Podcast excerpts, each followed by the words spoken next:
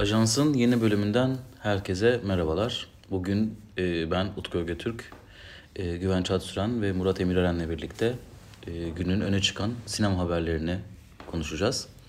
Fakat bugün elimizde çok fazla bir sinema haberi yok. E, aslında son zamanlarda gündem olan konuları ise dünkü Ajans'ta Esen Tan ve yine Murat Emir Eren ve Güven Çağat Süren konuşmuşlardı. Eğer ki e, bu vesileyle dinlemediyseniz... Son zamanlarda e, özellikle ödül töreninde yaşanan bir protesto e, meselesinin ardından Türkiye'deki e, yansımaları ve Berlin Film Festivali ile ilgili orada yerinde takip eden Murat Emir Eren'in yorumlarını dünkü ajansımızdan dinleyebilirsiniz. E, bugün biraz daha e, yayınlanan fragmanlar ve onun özelinde belki biraz daha sinema dünyası ile ilgili e, bir podcast olacak. Ee, sabah özellikle beni çok heyecanlandıran bir fragman yayınlandı. Daha doğrusu Türkiye saatiyle gece yarısı yayınlandı. Biz de sabah saatlerinde haberini yaptık. Türkçe adıyla Azize Mahut, e, orijinal adıyla Sayın Mahut, Sayın Mahut. ee, e, bir korku filmi. Premierini Toronto Film Festivali'nde yaptı. kırk dördüncü Toronto Film Festivali'nde. Ee, orada bayağı bir övgü aldı. Hatta Variety gibi birkaç kurumun yazarı filme yüz üzerinden yüz verdi diye hatırlıyorum ben. Yanlış hatırlamıyorsam. O zaman aklımda kalmıştı ama tabii aradan geçen zaman içerisinde ben de unutmuşum filmin varlığını.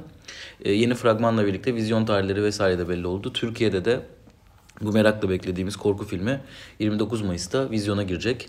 Ee, T M E filmin, The Moments Entertainment'ın e, dağıtımcılığıyla. Filmin e, or, dünyadaki dağıtımcısı, daha doğrusu Amerika'daki dağıtımcısı A yirmi dört, A yirmi dört. A yirmi dört'ü özellikle kendi iç yapımlarından da dağıttığı filmlerde de özellikle korku türünü son yıllarda biraz daha bu folk horror türünü ayaklandırmasıyla birlikte yakından biliyoruz. Son olarak hatırlayacağımız filmlerden The Witch, Hereditary, It Comes At Night gibi filmlerin yanı sıra bu yaz büyük ses getiren Midsommar vardı. Bu filmler tabii Türkiye'de genelde e, o belli yapımcıların, belli dağıtımcıların filmlerini yine belli dağıtımcılar dağıtıyor ama e, bu filmlerde farklılıklar izliyoruz. Örneğin Midsommar'ı e, Fabula Films e, Türkiye'ye ithal etmişti. E, bir filme başka sinema, başka sinema yoktu galiba Midsommar'da. Bir film aracıyla dağıtılmıştı. Hı hı. Bu film T M E için dağıtılacak. E, Genelde bu tarz filmlerin haberlerini konuşurken fragmanlara yayınlandığı Türkiye vizyon tarihleri çok net belli olmuyor. O yüzden yirmi dokuz Mayıs gibi net bir tarih verebilmemiz önemli. Ee, filmin tür konusundan kısaca bir bahsedelim istiyorsanız. Ee, bir Azize var. Ee, bu Azize bir kanser hastası olan e, Amanda'yı iyileştirmek için e, bir takım anladığımız kadarıyla... E, Ne denir? Dini. Di, dini ritüelistik şeyler. Ritüelistik şeyler yapıyor gibi gözüküyor ama fragmanda gördüklerimiz bundan çok daha fazlası gibi. Evet. Ee, bir Aynı zamanda farklı. Bir hemşire. Evet. Ee, anladığım kadarıyla dini bir kurumun e, çalışanı olarak gördüğümüz bir karakter olacak. Bir hemşire kendisi. İşte Amanda adlı kanser hastası bir karaktere yardımcı olmak için evine geliyor fakat bilimsel yöntemlerle değil, daha farklı yollarla, değişik yollarla ee, ama şeyi hasta hanımefendiyi iyileştirmeye çalışıyor. Sonra işler bir noktadan sonra çığırından çıkıyor, klişe tabirle gibi görünüyor. Gözüküyor. Ya benim bu, bu ajansı takip eden e, dinleyicilerimiz bilecektir. Ben burada Servant'ı çok övmüştüm, Şayamala'nın. Fragman biraz bana onu anımsattı açıkçası. E, aynı çıldırış hissiyatını e, veren bir fragmanı var. Onun e, finali hakikaten böyle beklenmedik bir noktaya gidip önümüzdeki sezon içinde bambaşka bir e, yol açıyordu. Bu da e, çok iyi kesilmiş bir fragman. E, tamamen e, sanki bir... o klasik böyle bir dini ritüel filmi gibi gözükse de sanırım alt metni apayrı bir film izleyeceğiz gibi gözüküyor. Ya bu e, hem A yirmi dört çok iyi beceriyor bu fragman işini gerçekten. Hani her filmi bir şekilde her yeni yayınlanan her yeni fragmanıyla o merak şeyini, düzeyini üste çekmeye başarıyor ki yani bunu en son Lighthouse'tan belki hatırlıyoruz. O da böyle adım adım işte klipleri, teaserları, fragmanları geldikçe ve filmden de görseller yayınlandıkça e, neredeyse böyle bir inanılmaz bir merak bulutu yaratmıştı. Bir film izleyene kadar, bizler en azından Türkiye'ye kadar, çünkü biraz daha geç geldi Türkiye'ye, dünyadan. E, bu film özelinde baktığımız zaman da benzer şeyler söyleyebiliriz. Hani Lighthouse'la karşılaştırmak tabii çok saçma da, ikisi de A yirmi dört'ün ve e, korku türüne yakın duran filmler olduğu için aklıma geldi bu ikiliyi karşılaştırmak. Ya gerçekten şey, bir de bu şey de korku türünde bir alt tür gibi değerlendirilebilir bu, hani içinde rahibelerin, işte e, aziz figürlerin, yani dini figürlerin olduğu karak- karakterler. E, bu da onların bir modern uyarlaması gibi görünüyor ve şu ana kadar okuduğumuz, gördüğümüz, işte fragmanda da böyle alıntılanan şeyler çok yeni ve son yıllarda korku janrında gördüğümüz en orijinal şeylerden biri olduğuna dair cümleler görüyoruz. Bu bile zaten çok e, nasıl diyeyim, merak uyandırması için yeterli. Çünkü korku janrı, yani belki de sinemanın şu an böyle en yeni şeylerin çıktığı e, tür gibi geliyor bana en azından. Çünkü hani işte bilim kurgu bir noktada kendini tüketti. Yani tür filmlerinden bahsediyorum. İşte bilim kurgu kendini tüketti. Yani işte komedi zaten bambaşka bir yere gitti vesaire. Yani hala işte şey gibi, Lighthouse'un yönetmeni Roger Eggers gibi veya işte birkaç daha isim gibi, işte Ari Aster gibi e, sinemacılar bu janrı bir şekilde güncel tutmayı başarıyorlar.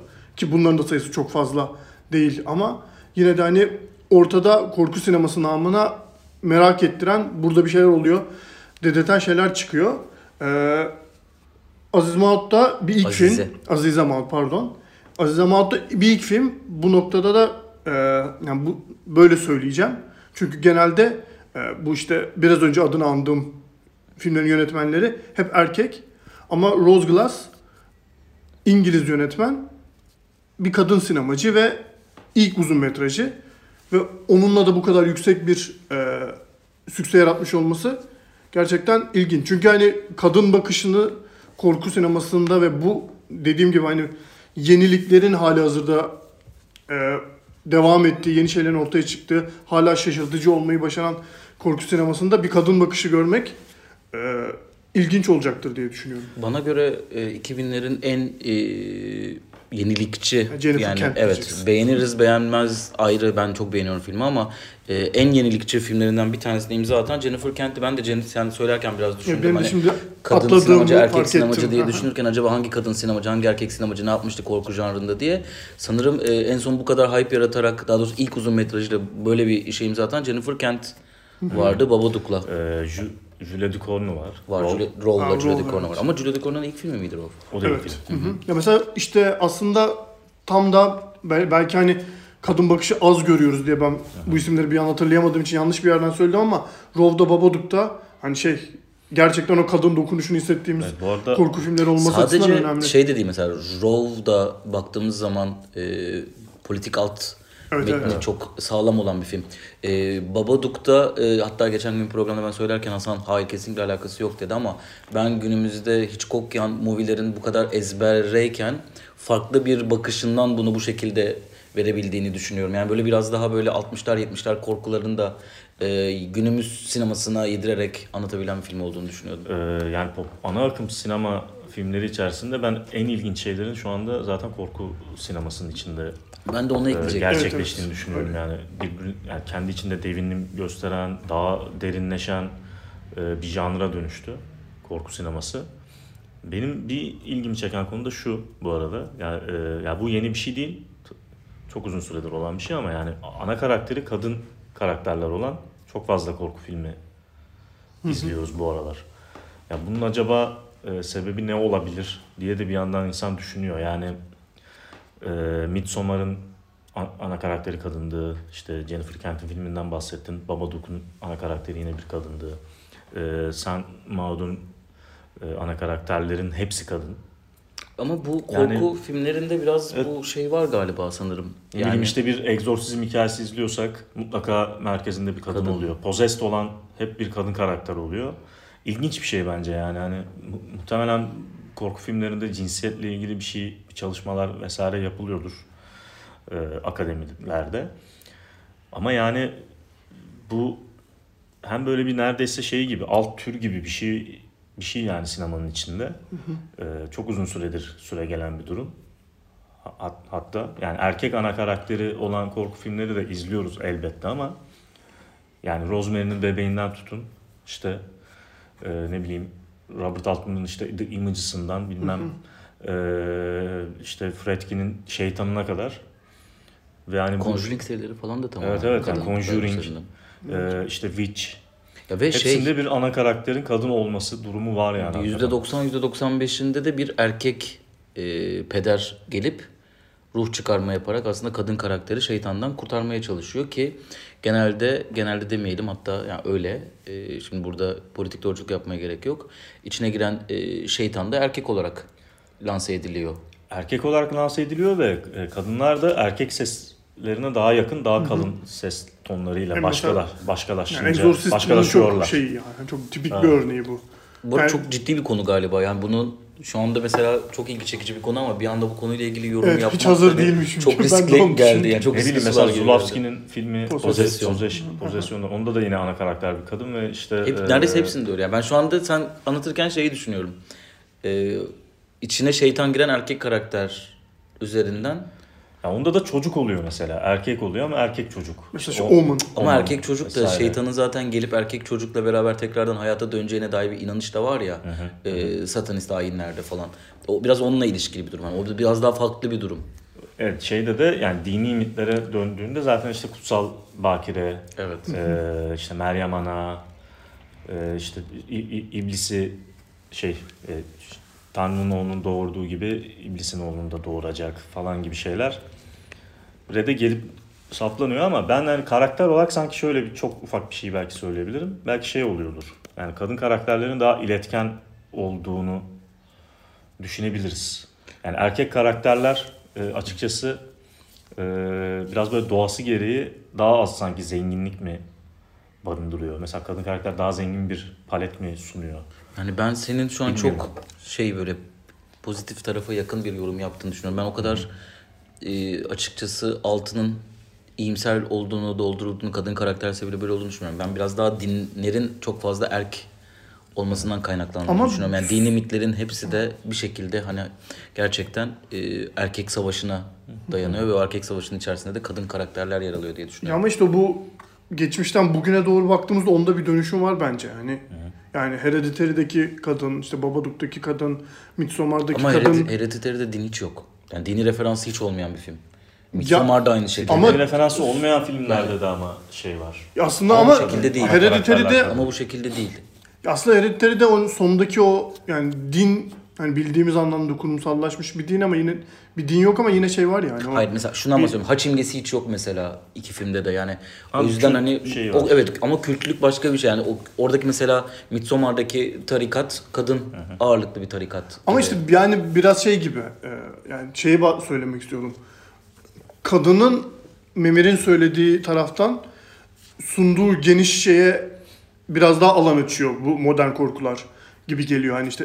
O yüzden Midsommar'da, Hereditary'de, Babadook'da şey örnek olarak saydım. Yani evet şeyde biraz daha işte şeytana nasıl şeytanın eline düşen biraz mağdur falan gibi bir yerden geliyor. Hani o dönemin sosyopolitik şeyiyle beraber ama bugün baktığımızda hani dünyanın genel olarak yaşadığı dönüşümle vesaire hani bu kadının yani işte kadın hareketinin şu an hem sinema dünyasında hem genel olarak geldiği durumla birlikte hani daha zengin bir şey sunuyor gibi olabilir tabii ama bu şu an çok afaki konuşuyoruz. Hani ben daha de şey olabilir. Memir'in bahsettiği filmlerin genelde tür olarak zaten hep dini referanslı hani hatta dini referanstan bir tık öteye taşıyarak tamamen Hristiyanlıktan beslenen filmler olması özelinden yola çıkıyorum. Çünkü diğer filmleri düşündüğümüz zaman evet değişiyor ve ya bence aslında hani buradan çıkıp senin en başta söylediğin şeye dönecek olursam bence şu an dünya üzerinde en kendini geliştiren ve en yenilikçi tür korku türü. Beni de en heyecanlandıran tür. Özellikle Türkiye'de doksanların itibarinden e, Dabbe ile birlikte başlayan korku filmi furyası özellikle Türkiye'deki seyirci açısından korku türüne karşı bir e, ucuz bir yaklaşım olmasına sebep oldu. Dünyada Hollywood'da da, Hollywood'da da benzer bir durum var. Ancak e, bir yandan da e, korku filminin aslında background'ına baktığımız zaman hiç hafife alınmayacak bir tür olduğunu söylemek gerekiyordu. Ben bugün korku türünün yeniden saygınlığını kazanıyor olmasını, hatta tırnak içerisinde horror is the new black diyebileceğimiz seviyeye gelmiş olmasını çok kıymetli buluyorum. E, bir tek burada olmuyor.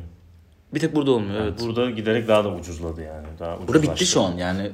En çünkü son... o cin şeyleri de kendini tüketti, artık şey kalmadı. Ama yani. Şimdi orada da şöyle bir şey var yani. Mesela İran gibi bir ülkeden çok acayip korku filmleri çıkabiliyor ve politik altyapıları buna çok müsait. Bizim de politik altyapımız buna çok müsait olmasına rağmen biz nedense o furyadan, o furyanın sadece cinli film olmasından öteye gidemedik. Ya şey gibi işte yani bizim hani hep konuşuyoruz ya, neden hep aynı filmler çekiliyor? Niye veya işte adını andığımız o saygın yönetmenler niye Türk sineması deniliyor falan. Biraz ona bağlanıyor yani, çünkü hani biraz daha şey özgün işler yapmak isteyenler, biraz daha işte art house'a, biraz daha işte kendi düşünce yapısına yaptığı filmle anlara çıkmak isteyen yönetmenler direkt işte hani tırnak içerisinde festival filmi dediğimiz şey şey yöneliyor. İşte o pratiğe yöneliyor. Ama hani korku türü sadece işte sadece bunu çeken, yani bunu bu tür filmleri fabrikasyon şekilde üreten işte şirketlere, sinemacılara vesaire kalmış bir durumda gibi görünüyor kağıt üzerinde. Dolayısıyla orada bir kısırlık var. Ya mesela hani sonra hani o konuda inkar edildi, şöyle oldu, böyle oldu falan. Ee, yani sadece çok fikir aşamasında dendi mesela, ama işte Emin Alper Ankara Film Festivali'nde söylemişti ya geçen sene, hani Palo Ailesi hikayesini bir korku filmi olarak çekmek isterim falan gibi bir şey. Mesela o yani kağıt üzerinde Türkiye'de korku janrının için böyle aranan kanon olabilir mesela hani. Ben yani de, tabii e, gerçekleşecek mi orası da çok. Da olan işte Ceylan Özgün Özçelik'in. Ben de onunla ilgili ha, evet. bir şey söyleyecektim aslında vardı. Tam onunla ilgili. Yani şöyle bir durum var. Az önce Güvenç söylerken sosyal medyada Film Lovers'la ilgili ya da bizim bu ajanslarımızla ilgili falan bazen dalga geçildiğini görüyorum. Ee, işte Film Lovers kadın sinemacılar olmasa konu bile konuşamayacak falan diye kendi çapında dalga geçen ya da bunu tiye alan bazı yorumlar görüyorum. Hepsine saygılıyız. Olabilir. Belki bazen biz de e, bu konuyu gündeme getirmek için abartıyor olabiliriz. Hiç ben gerçi böyle düşünmüyorum ama her türlü eleştiri açacağız. Ama şurada şöyle bir nokta var. Bakın az önce Güvenç bir takım sinemadaki yeniliklerden bahsederken, yani alışagelmiş ana akım dışına çıktığımızda bir takım kadın yönetmenlerden e, isimler verdik. E, hatta ben de şu an gerçekten hani kadın erkek diye ayırmaktan çok hoşlanmıyorum ama burada ortada bir fact de var bir yandan. Yani yenilikçi bir şeyler sunmaktan bahsediyoruz burada. Türkiye'de de örneğin işte e, az önce senin söylediğin biraz böyle biraz daha farklı psikolojik gerilim, politik alt metni olan e, bu Türkiye'den çıkan yeni bu biraz daha böyle korku janrında bir film düşündüğümüz zaman da aklıma benim de Ceylan Özgün Özçelik'in Kaygısı geliyor. Çünkü farklı bir bakış aslında. Yani senelerdir sinemaya aynı tarzda, aynı tipte bakan insanların yanı sıra bazı isimler seslerini çıkarabilir, film çekebildikleri zaman e, bence özgün işleri o zaman görebiliyoruz diye düşünüyorum. Ee, şimdi aklıma geldi. Bu arada mesela Kurtulan Kız teması da vardır ya. Hı hı. E, dini altyapısı olmayan filmlerdir aslında onlar. En azından hikayesi dini bazı hikayeler değildir.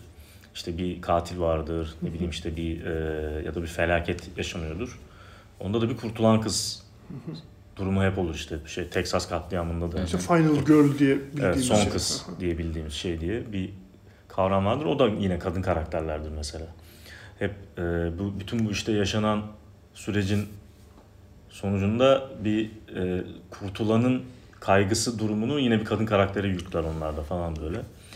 Yani o açıdan da ilginç geliyor bana. Bilmiyorum. O Final işte... Girl'le ilgili çok iyi yazılmış bir metin var. Böyle evet. Bir feminist okuması var ama şu an ne yazarının ne de metnin başlığını hatırlayamadığım için söyleyemeyeceğim maalesef. Ama araştırılıp bulunabilir. İşte Final Girl. Feminizm falan. Feminizm yazıp Google'dan P D F falan yazarsanız çıkıyor. Bir dönem de bundan sonra şey çıkmıştı. Yani bir çok kısa bir dönem oldu ama bir iki yıl içerisinde böyle on on beş tane ardı ardına özellikle slasher'larda film çıktı. Orada da şey olmaya başladı.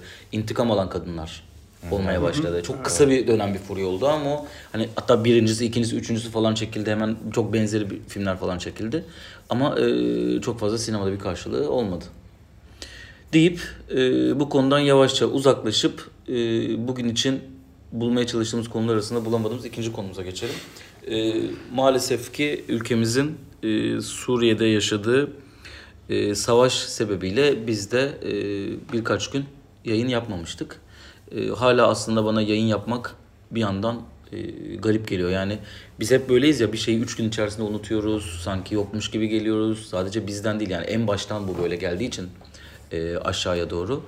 E, fakat biz Türkiye'de şehitleri ve savaş haberlerini konuşurken e, Fransa'nın en büyük, e, en önemli e, Godard'ların, Truffaut'ların e, çıkış noktası olan Cahiers du Cinéma ile ilgili bir haber dünyaya yayıldı. E, Cahiers du Cinéma'nın yeni yayıncılarına devredilmesinden sonra yazar ve editörlerden yaklaşık on beş kişilik bir ekip e, Cahiers du Cinéma'dan istifa ettiklerini e, açıkladı. E, bu açıklamanın altlarındaki metinde e, artık derginin eski özgürlükçü politikasının devam edemeyeceğini söylemeleriydi. Ne düşünüyorsunuz bu konuyla ilgili? Ee, yani çok, nasıl diyeyim, saygın bir tepki gibi ge- geliyor bana bu. Çünkü e, nasıl diyeyim, şey olan yeni sahipleri derginin, işte aralarında sinema sektöründe profesyonel anlamda çalışan insanlar olduğu için böyle bir karar alındığını söylüyor. Bu da çünkü hani işte derginin içeriğinde yazılan yazıların, işte eleştirilerin, şunların bunların, hani nasıl diyeyim, bağımsız olma, bağımsız yani. olamama ihtimalini göz önünde bulundurarak yapıyorlar. Yani hani Fransa gibi bir yerde hani ve böyle bir dergide hani sinema alanında, sinema yazınında çığır açmış.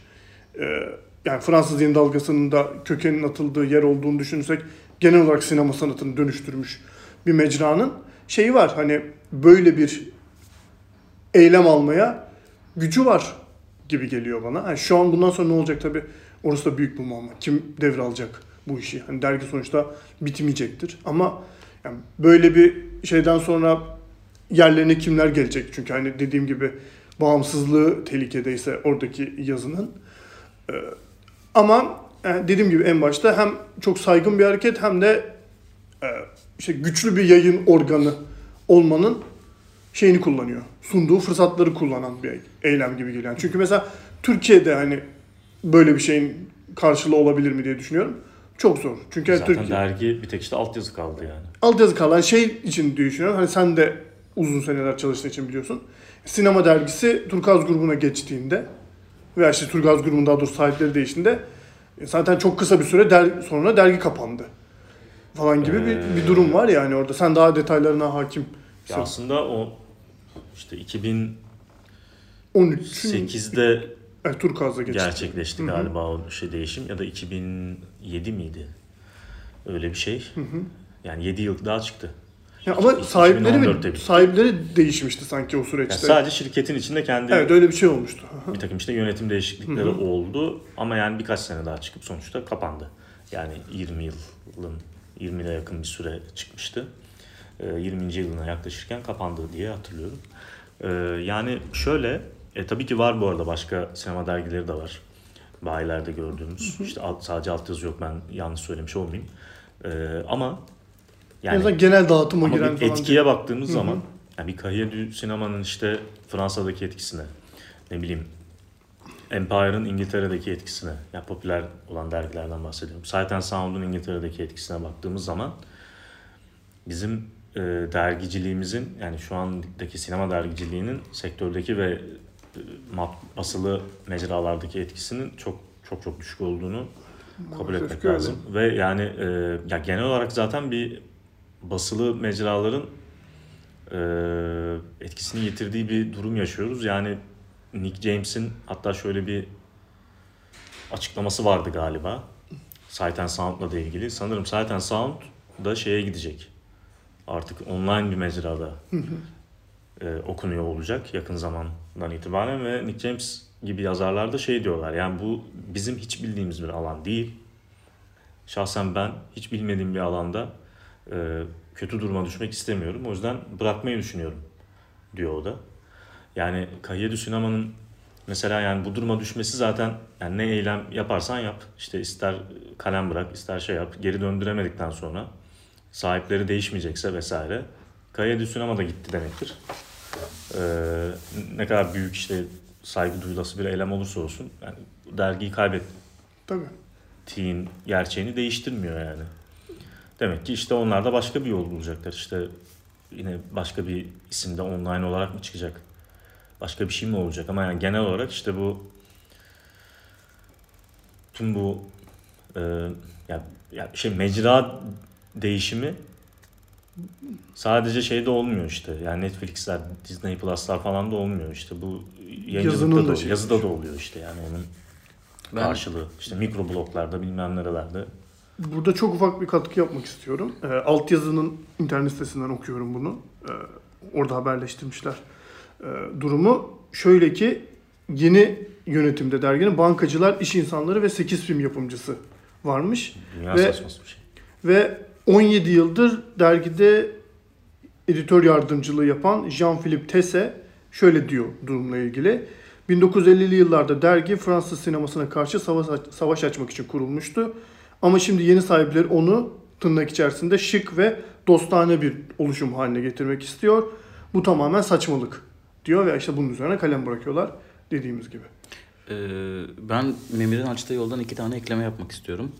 Birincisi e, yayıncılık yapmak, bir yayın platformunun kurucusu olarak e, ve aynı zamanda bir sinema salonu işletmecisi olarak benim dahi oturup ne kadar küçük olursa olsun yani Cahiers du Cinéma'nın yanında e, esamesi bile okunmayacak, Türkiye çapında dahi bile okunmayacak bir yapı, e, kuruluş olmamıza rağmen e, bazı konularda kendime e, biliyorsunuz ki bir süredir sitenin e, aslında yayın politikasında benim bir sözüm yok.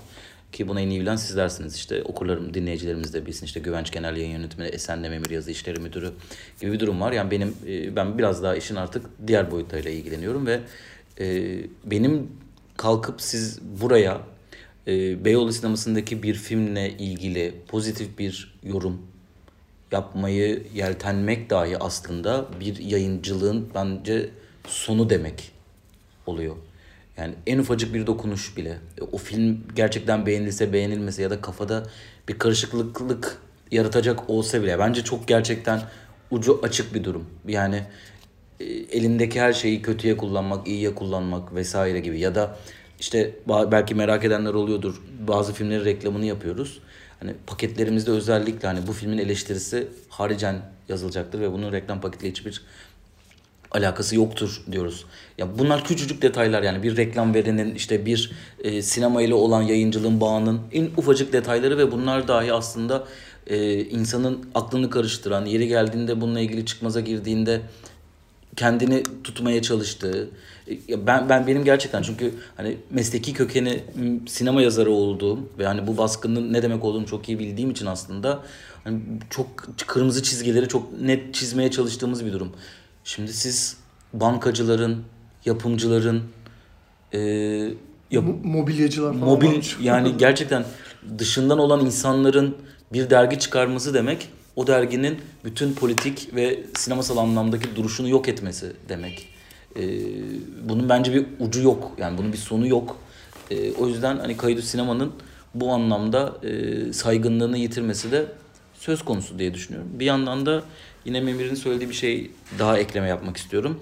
E, Sight and Sound'un online'a geçmesinden artık e, sinema yazının eskisi kadar saygı görmediğinden bahsedildi. Bence biz bizim gibi bir yandan e, sinema yazarlığını old school devam ettirmeye çalışan ama bir yandan da çağın gerekliliklerini yerine getiren platformların dahi e, söyledikleri bir gündem yaratabilecek durumda değil. Yani artık biraz daha böyle gerçekten e, YouTuber'ların Ee, ki ben hani Kutsal Motor ekibimden olmama rağmen Kutsal Motor'un sinemasal anlamda yaptığı işlerin YouTube'dan biraz daha ayrıldığını düşünüyorum. Sokrates de mesela YouTuber olarak konumlandıramayız yani bir derginin e, yazarlarının çıkıp yaptığı programlar ama bence artık gündemi belirleyenler de artık YouTuber'lar ya da e, daha daha bağımsız podcaster'lar işte podcaster'lar diye bir tanım var mı ben mi attım bilmiyorum. Var mı? Var mı? E, influencer'lar sosyal medyadaki e, ya da sadece replik ve bir şeyler paylaşan ve çok büyük olup sonra bir filmi vizyona girerken promote eden Twitter hesapları.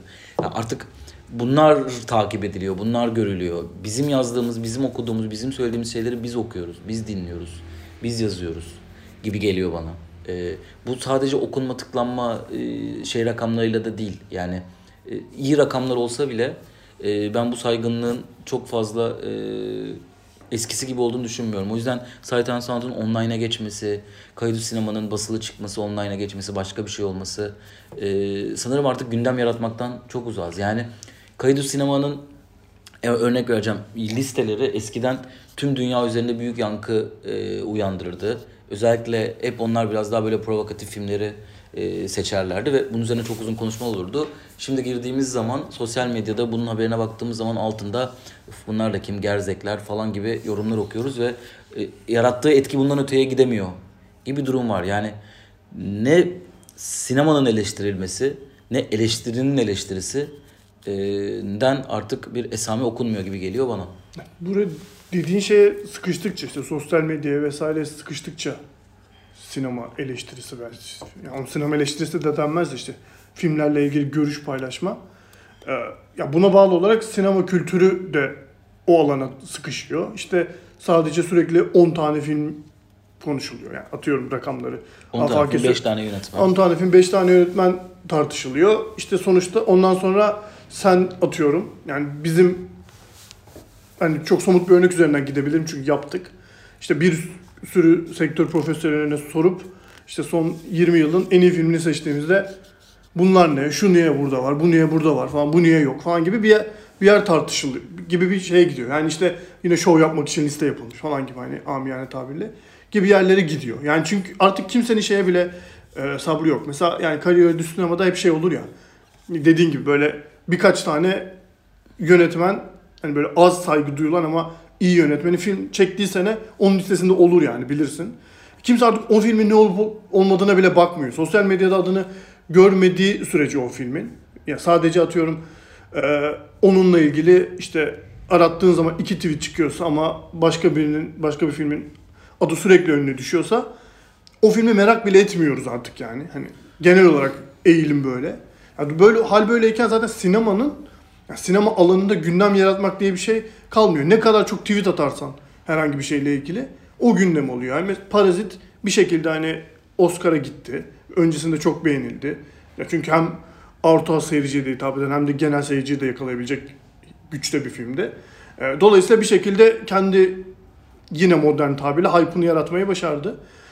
İşte ancak böyle filmler belki hani biraz konuşulabiliyor. İşte sinema bizim, bizim bu kendi çevremizin, bu kısıtlı çevrenin dışına taşıp hani daha genel geçer şeylerle ilgilenen insanların da radarına girebiliyor. Yani çok dediğin gibi sinema alanında gündem diye bir şey kalmadı. Hani işte çok takipçili olan sürekli günde yirmi tane tırnak içerisinde söylüyorum sinemayla tweet atan insanların konuştuğu filmleri, bildiği yönetmenleri sevmek zorunda kalıyor. Bu işle yeni ilgilenmek, ilgilenmeye başlayan insanlar gibi bir durum var. Yani evet. Sen ne kadar iyi bir yazı yazsan da atıyorum sen iki bin kelimelik bir yönetmenin sinemasına dair bir şey yazsan bile falanca yönetmenin işte çok isimlerini hep söylüyoruz Tarkovski'nin, işte Kişlovski'nin vesaire filmlerinden dört fazla dört tane kare paylaştığın zaman sosyal medyada çok daha fazla insana ulaşabiliyorsun ve her şey de sosyal medya üzerinden döndüğü için böyle bir kısırlık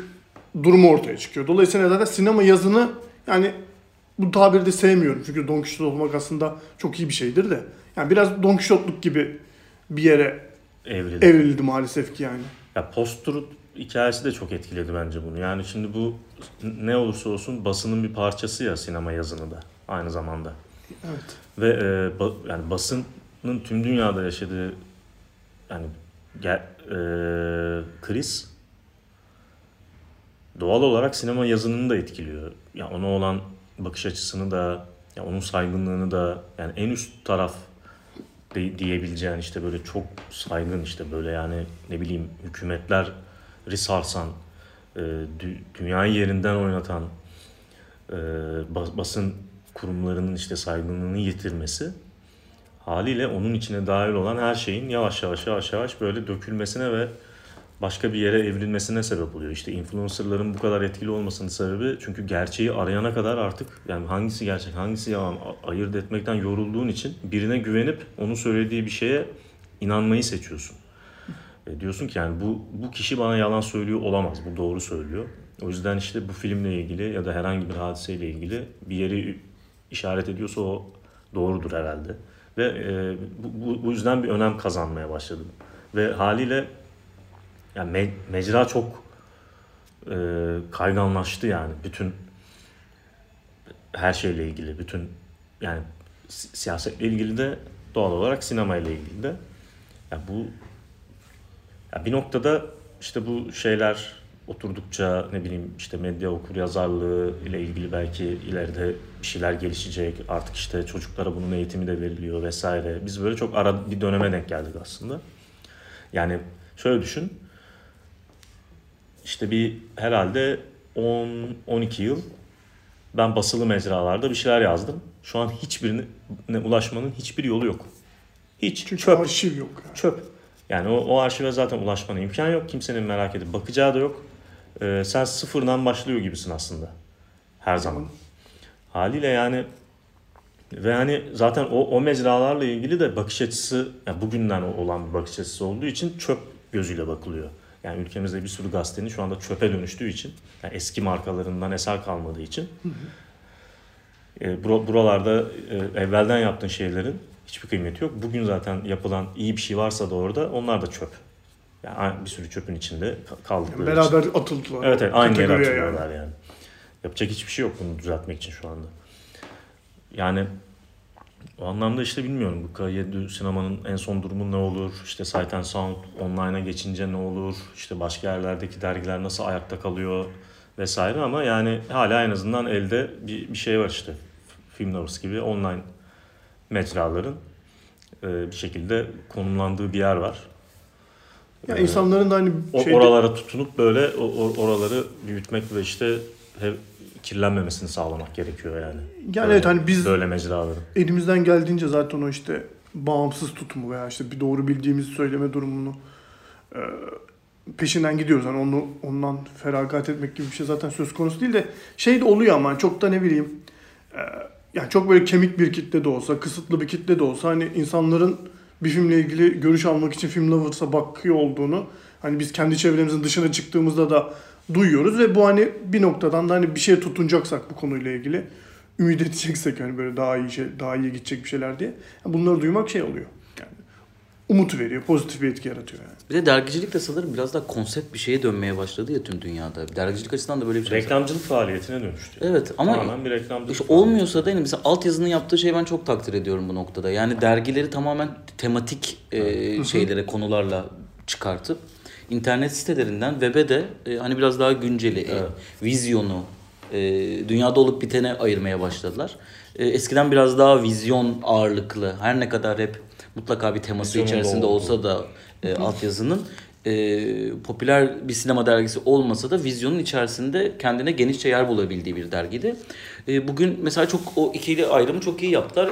Altyazı çok önemli bir ekol Türkiye'deki sinema yazarlığı açısından bence ve hani mesela bunu iyi yapıyorlar. Umarım bundan bir beş on sene sonra e, başka çıkan yeni platformlar, yeni dergiler, yeni yazım araçları belki bizim o zaman çağın gerisinde kalmaya başlayacağımız dönemlerde çıkanlar için de Film Lovers bir e, örnek model olarak e, yayın yapmaya devam eder diyerekten e, günün üçüncü ve son haberine geçiyorum. Herkes bana bakıyor günün üçüncü acaba son haberi nedir diye. Çünkü biz de bilmiyoruz. Bizde de sürpriz olacak galiba. Açıkçası ben de bilmiyorum arkadaşlar. Günün üçüncü haberi yok.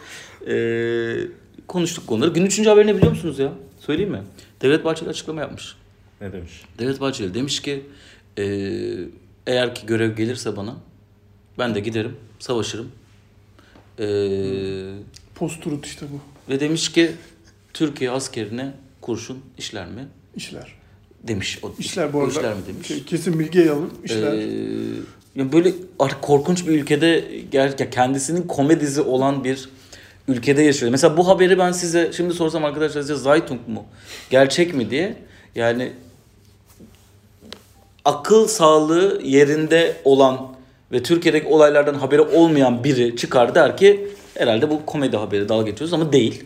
Ee, gerçek haber. Gelmeden okudum. Günün üçüncü haberi de bu olsun. Bunu yorumlamayalım. Buna ben bir katkı yapıyorum. Bir alımını genişletmek için. Yani Devlet Bahçeli'nin nihayetinde bir siyasetçi ve kendini ayakta tutan ideolojiyi pompalamak için bir şeyler söylemek zorunda. Yani bu yine kendi içinde, o ideoloji çerçevesinde anlaşılabilir bir şey ama hafta sonu bir futbolcunun kefenini giyip cepheye gitmeye hazır olduğunu söylediği maçtan önce. Tahmin ediyorum. Mustafa Yumlu. Mustafa Yumlu doğru.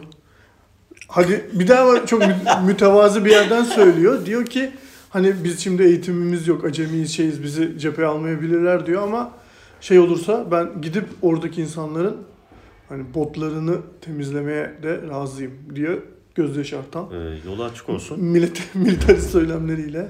Bu arada bir aslında bir e, bütün bunlardan aklıma gelen çok alakasız bir haber vardı. Üç günün üçüncü haberi. ee, Star Wars'ta Palpatine. Palpatine karakterinin nasıl geri döndüğü. Yani konuşuluyor. Arkadaşlar, ama hepsi aynı, bu üçü de aynı saçmalıkta bence. Evet, bu arada. Ben bu haberle ilgili ama ekleme yapmak istiyorum. Ee, bu haberin e, konuşulması gerektiğini düşünen dünyada tek kişi Murat Emir Eren. Film Lovers'ın iş grubu, Slack programını, WhatsApp'ını her yere atıyor. Ve sürekli olarak bunun konuşulması gerektiğini düşünüyor. Ama yani, bunun dalgasını geçmek istiyor. Yani dalgasını şey geçmek istiyorum. Yani e, meğersem klonuymuş. Aa! Palpatine. Allah Allah ya. Yani Palpatine gerçekten ölmüş. Önceki filmlerde. Bunu Star Wars yetkilileri açıklamış değil mi? Evet, Star Wars yetkilileri. Star Wars, Star Wars Kültür Bakanı. Ha çünkü yani ellerinde film üç saate yakın, iki buçuk saatlik bir film olmadığı için bunda bir açıklamayla evet, şey Dis- yapmak zorunda kalmışlar. Disney'in Star Wars'tan sorumlu devlet bakanı demiş ki arkadaşlar Palpatine tabii ki o Palpatine değil. Bu klon. Siz buna inandınız mı Siz ya bunu... falan? O zaman ben o... Şimdi asıl Memir'in bir sorusu sor- var. Bir dakika bu soru çok önemli. Ben o kişiye soruyorum. Şimdi bu bu adamı madem klonladılar. Yine o eciş bücüş suratıyla mı klonladı? Evet abi episode birde ya, falan. Evet abi episode birde bu adam gayet normal bir insan. Normal yakışıklı bir dedemizdi yani. Niye öyle klonlamadınız bunu? Adam klonlayacaktınız. Yani e, buradan da cevabını yani zaten berbat bir film yapmışsınız. Evet, bir de hala sıvı, sıvıyorsunuz. Ya zaten bu işte o filmin berbatlığının şeyi evet, yani. Filmde evet. Biz bunu anlatamadık. Ve hani evet, ve filmde bu zaten anlaşılmıyor. Anlaşılmıyor ve biz bunu sanırım kurgu sırası, kurgu sırasında anlayamadık. Şimdi biz bunu biraz çok eleştirildi, burayı toparlamaya çalışalım. Böyle açıklamalarla sığıyor. Ya tam işte post post-truth'un sinema yansıması evet. Bu ya. İnanılmaz bir şey. Bakın yani. Palpatine'in ölüm sahnesi eşittir. Ee, Dark Knight'ın son Marion filminde Cot- Marion Cotillard'ın ölüm sahnesi evet, arkadaşlar. Yani Şener Şen gibi tepe üstüne takla atarak ölmüştü ya. Çok kötü. Gerçekten korkunç. Evet, e, sinema gündemini konuştuğumuz, e, savaşa gitmek isteyen önemli isimleri konuştuğumuz ve Palpatine'e selam çaktığımız ajansın bu haftalık ikinci bölümünden veda ediyoruz. Herkese iyi haftalar ve iyi günler diliyoruz. İyi haftalar.